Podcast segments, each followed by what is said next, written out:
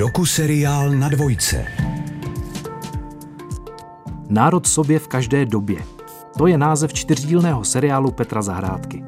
Za průvodce si vybral dvě divadelní masky. Komedii a tragédii. Ty vám ve druhém díle povypráví o tom, co se v Národním dělo od jeho znovu otevření až do konce druhé světové války. Národní divadlo letos slaví 140 let od svého otevření. A my jsme pro vás připravili čtyřdílný seriál, který připomene to nejlepší Ale zároveň i to nejhorší. z jeho historie. Nebereme to příliš vážně, tak snad nebudete ani vy. Tímto vyprávěním vás provedu já, tragédie, s hlasem Jany Strikové. A já jsem tu jako komedie s hlasem Martina Pechláta. Tragédie je ta, která přináší city a poučení. Komedie zase obstarává zábavu a smích, tedy alespoň občas. U nás se říkal, nehraj to jak na národním. Jo. Takže to byl takový jako úzus. Myslím si, že největší problém toho divadla není jako jenom jakoby ten zlatý portál nebo ty andělíčci, ale to, že tam je prostě v té historické budově 900 míst a my je potřebujeme jako nějak zaplnit. V druhém díle se dozvíte, jak se naší první scéně dařilo po jejím otevření, jak rozkvetla do krásy za první republiky A jaké útrapy jí připravil krvelačný nacistický režim. Divadlo mělo u nás vždycky zcela jiný význam než u jiných národů svobodných. Bylo u nás tribůnou národa, který byl jinak ve veřejném životě odsouzen do značné míry k mlčení. Divadlo mělo u nás veliký význam národně buditelský. Odtud i vysoké společenské cenění herců, věc, kterou nemohou pochopit cizinci. Mnohem vyšší než u jiných národů. Herci jsou u nás do značné míry národní apoštolé. Kromě jeviště Národního divadla neměl český autor, neměl český herec vyšších aspirací, možnosti existenční. Rozejít se s Národním divadlem, to bylo pro českého dramatika odsoudit se k mlčení. Úkol Národního divadla měl by být zcela prostý. Dodávat dobré umění soudobé, opravdu dnešní, zrozené z potřeb dnešního člověka. Prohlásil FX Šalda v roce 1933. Když se otevřelo Národní divadlo oficiálně v listopadu 1883, tak samozřejmě již předtím tehdejší ředitel František Adolf Schubert vymyslel takový, dalo by se říct, marketingový tah, Hovoří dlouholetá archivářka Národního divadla Marie Hradecká. že se spojil s rakouskými drámy a vyjednal takzvané divadelní vlaky, svozy z jednotlivých míst. A musím říct, že vlastně od listopadu 1883 do konce prosince 1883 přivezl těmi vlaky 17 tisíc diváků.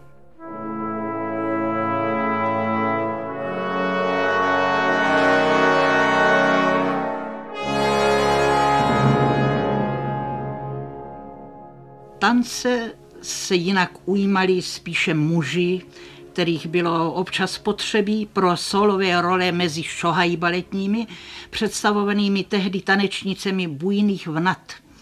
V oné předhistorické době byly vybírány pro úlohy chlapců jen nejvnadnější dámy z baletu. Hlavně do selských koženek byly přímo kategoricky žádány, když to dívky podle dnešního měřítka krásně a ideálně štíhlé museli se zahambeně skrývat v zadních řadách a nepřekážet, aby nadité koženky mohly přímo u rampy oslňovat chtivá kukátka mužů. Tehdy museli mít i víly a bachantky své rozměry, žádané tehdejší mužskou nenasytností, pás k přeštípnutí a mocný oblouk vpředu i vzadu. Stejně jako museli mít v dlouhých rozpuštěných vlasech nad čelem i šikmo přes ňadra, vínek a girlandu z kvítí a révoví. Vzpomínala v roce 1955 herečka Růžena Nasková. Vůbec první český balet se jmenoval Hašiš a neb Orientálský sen a v Národním divadle byl uveden v červnu 1884. odehrával se v harému, kde si dlouhou chvíli krátil nerudný paša. Když otroci a odalisky již nemohli déle snášet jeho rozmary, podali mu kávu s hašišem a on upadl do snění. Kritika tento balet však nepřijala zrovna vstřícně. Zajímavý je ten paradox, že na jednu stranu tedy byly v publicistice, v kritikách formulovány požadavky, aby vzniklo vysoké drama, romantické drama. Vysvětluje teatrolog Libor Vodička. Těmi pozitivními příklady byly Schiller, Goethe, ale tady vznikalo takové to komediální drama, drama, které vychází z principu vídeňské frašky předměstské, je to ten tyl. Jsou to ty věci, které vlastně úplně přirozeně odráží to kulturní milie toho českého obyvatelstva. Jsou to především ti venkované, kteří přichází do měst. E, to není ta šlechta, která má vysoké vzdělání a může se stotožňovat s těmi romantickými předpisy. Takže na jedné straně tady bylo to, co chtěli, ale výsledky byly takové, že ještě dlouho až někdy v 70. 80. letech nevzniklo žádné podstatné velké drama, které by se řeklo, ano, to je ten národní dramatický klenot, to je ten GT český.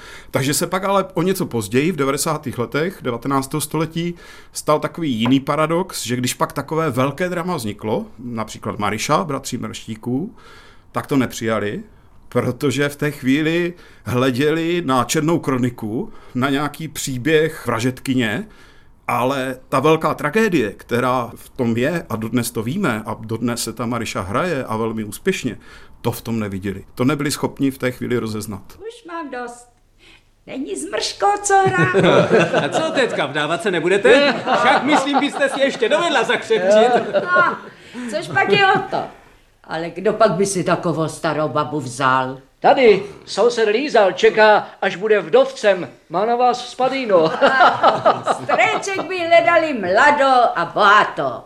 V roce 1892 uskutečnilo Národní divadlo vele úspěšný zájezd do Vídně. Triumf přineslo hlavně uvedení prodané nevěsty. Vídeňské publikum nadchla natolik, že si vynutilo její další tři reprízy.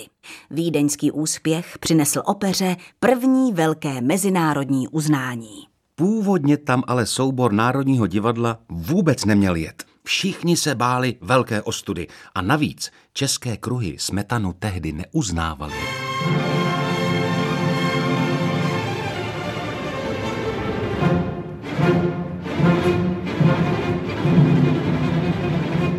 V roce 1898 se ucházela mladá Emma Destinová o to, aby mohla zpívat v Národním divadle, ale tehdejší vedení řeklo, že vlastně na to nemá, aby mohla zpívat v Národním divadle. Odjela do Německa, tam měla velký úspěch a tím se započala její světová sláva.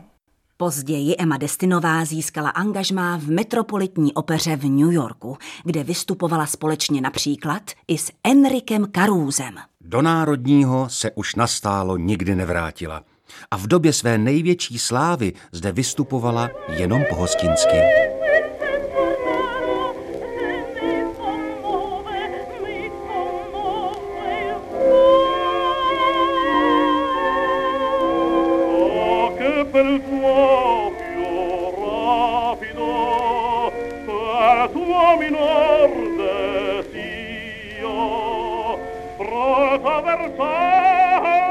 Kraje roku 1901 byla v Praze a vůbec na našem území velká aféra stávky orchestru a i posléze dalších složek Národního divadla, kdy tedy primárně členové orchestru vystoupili proti tehdejšímu šéfovi opery Karlu Kovařovicovi. Popisuje situaci vedoucí divadelního archivu Národního divadla Josefina Panenková. 15. února dostali všichni stávkující výpověď a Kovařovic začal budovat nový divadelní orchestr. Propuštění hráči se rozhodli založit Českou filharmonii jako samostatný symfonický orchestr.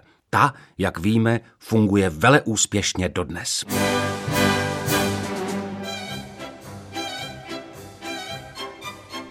Jedno z těch velkých jmen generace, která přichází eh, do Národního divadla na začátku 20. století, tak je Eduard Vojan, což je nebo byl velká osobnost své generace a to dokonce s takovým vlivem, že mladí lidé se oblíkali podle něj. Hovoří se o nějakých eh, košilích snad čokoládové barvy, jestli se nepletu, které rád nosil a které ta generace z těch desátých, možná až začátku 20. let 20. století eh, ráda nosila. No, Eduard Vojan, to jeho herectví se vyznačovalo schopností psychologické drobnokresby. To samozřejmě souvisí s novou dramatikou, s realistickou dramatikou, která sem přichází a naplno tedy eh, se usadí na českém repertoáru na začátku 20. století. Nejslavnějším českým Hamletem je pravděpodobně herec Eduard Vojan v režii Jaroslava Kvapila. Vojanův Hamlet je ironikem. Do jeho vzdorné, temné i svobodomyslné ironie se projektovaly sílící protirakouské nálady české předpřevratové společnosti. A teď si poslechněme, jak na Eduarda Vojana vzpomínal v roce 1957 Zdeněk Štěpánek. O Vojanovi se také říká, že byl zlý. Snad. Možná. Ale myslím si, že to ani nebyla zloba, spíše hořkost.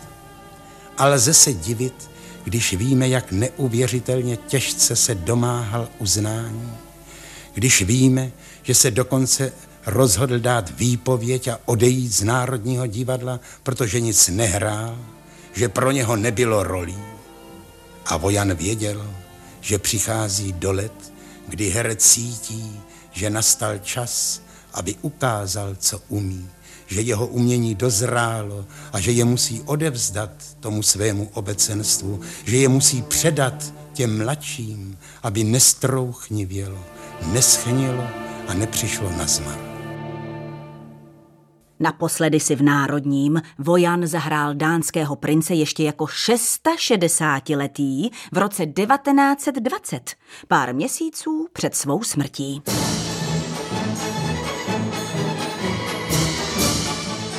Dvacátého 28. října 1918.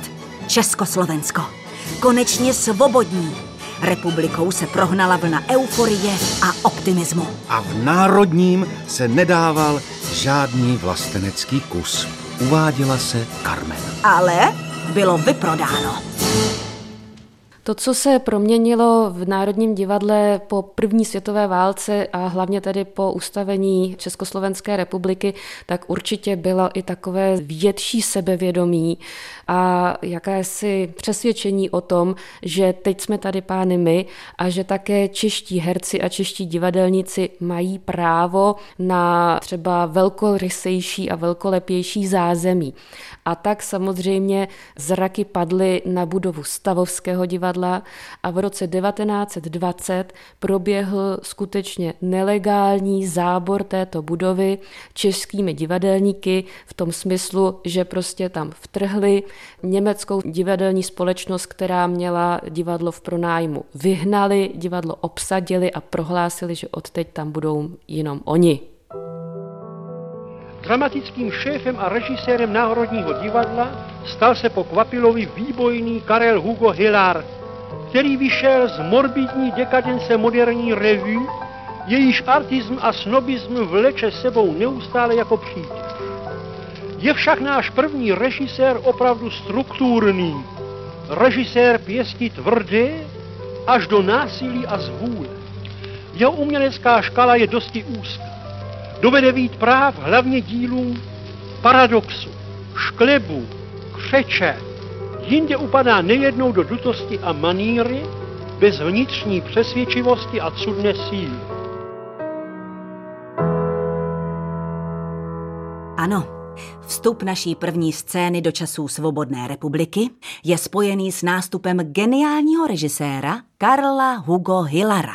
Jak jsme slyšeli Šaldu, tak ten o jeho genialitě lehce pochyboval. A nebyl sám.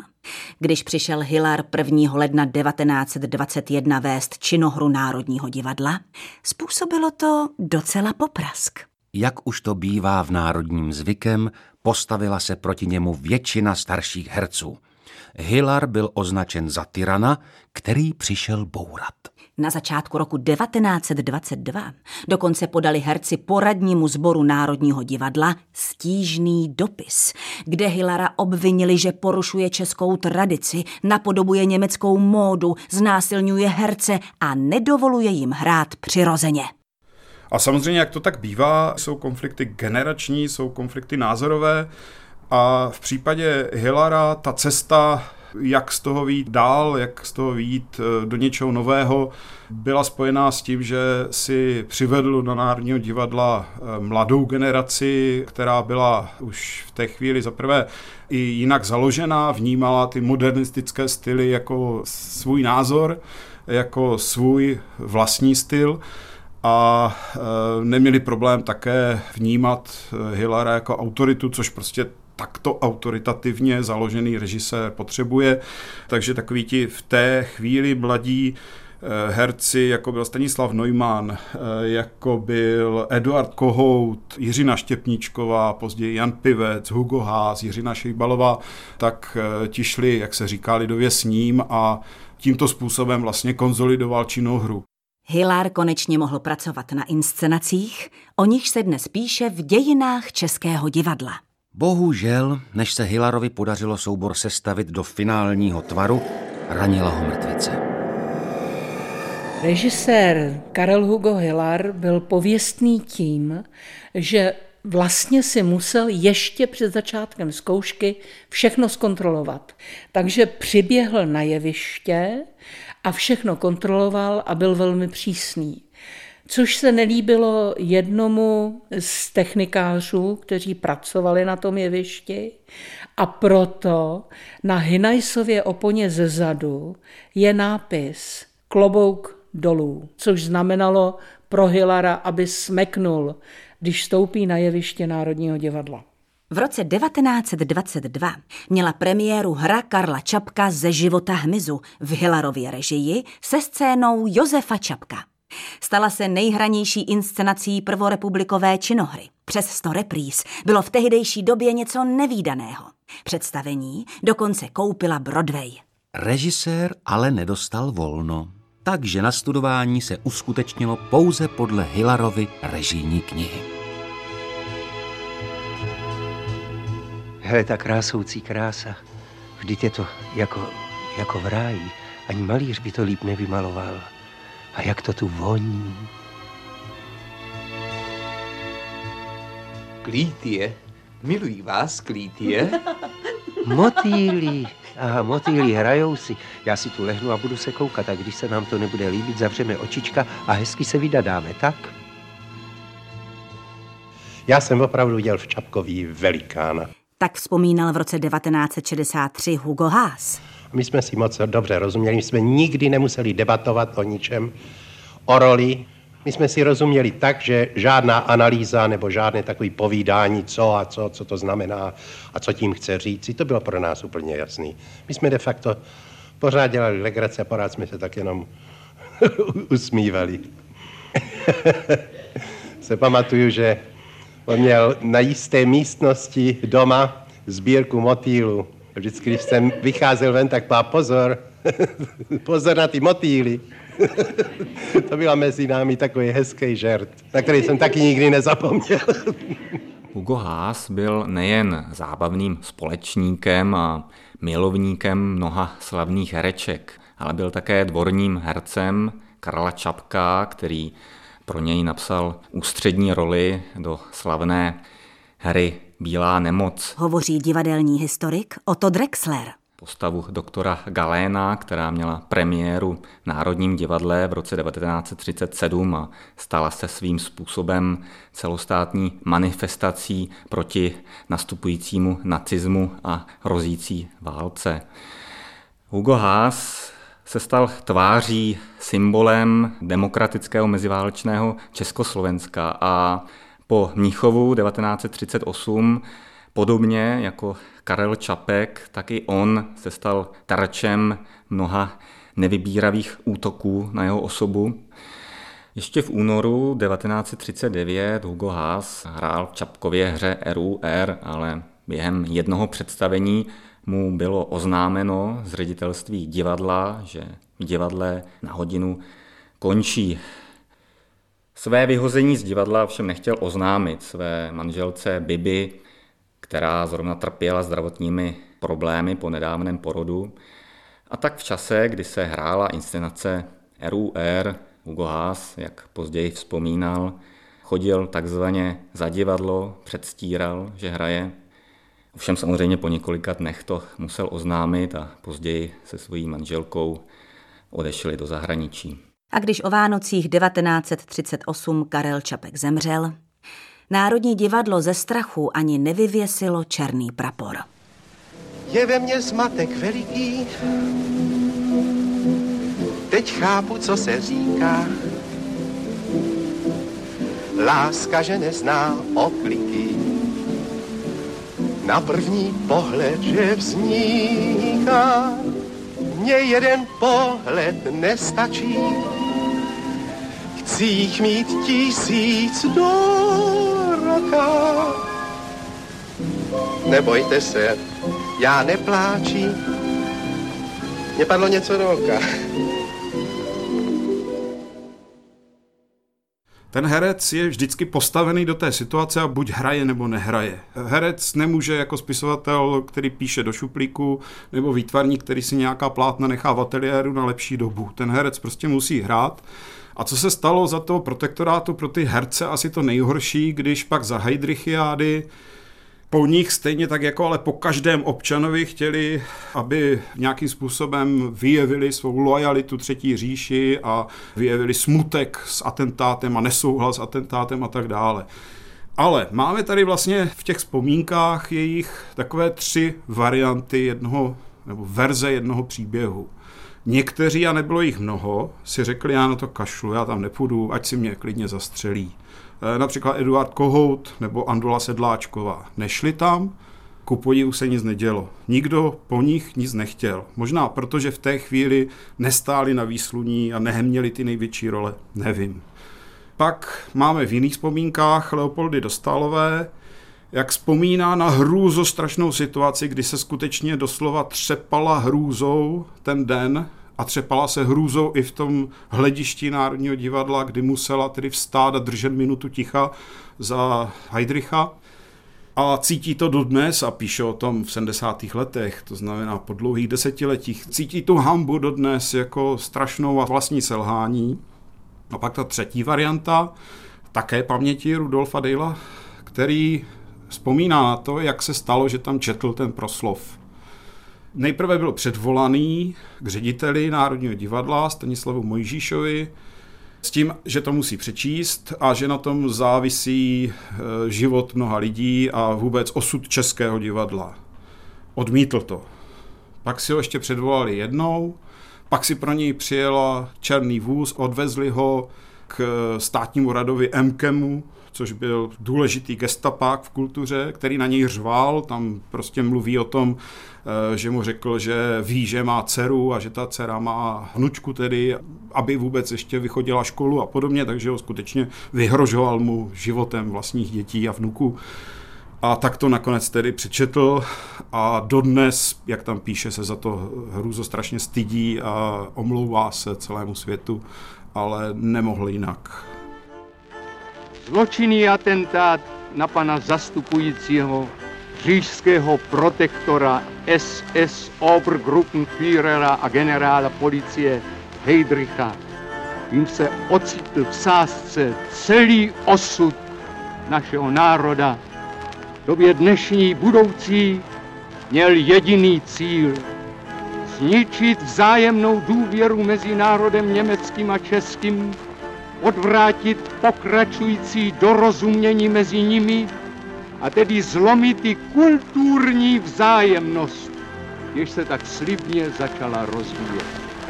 Jedním zločinem měla se zničit dlouhá budovatelská práce a přervat duchovní pouto, které začínalo být pevné.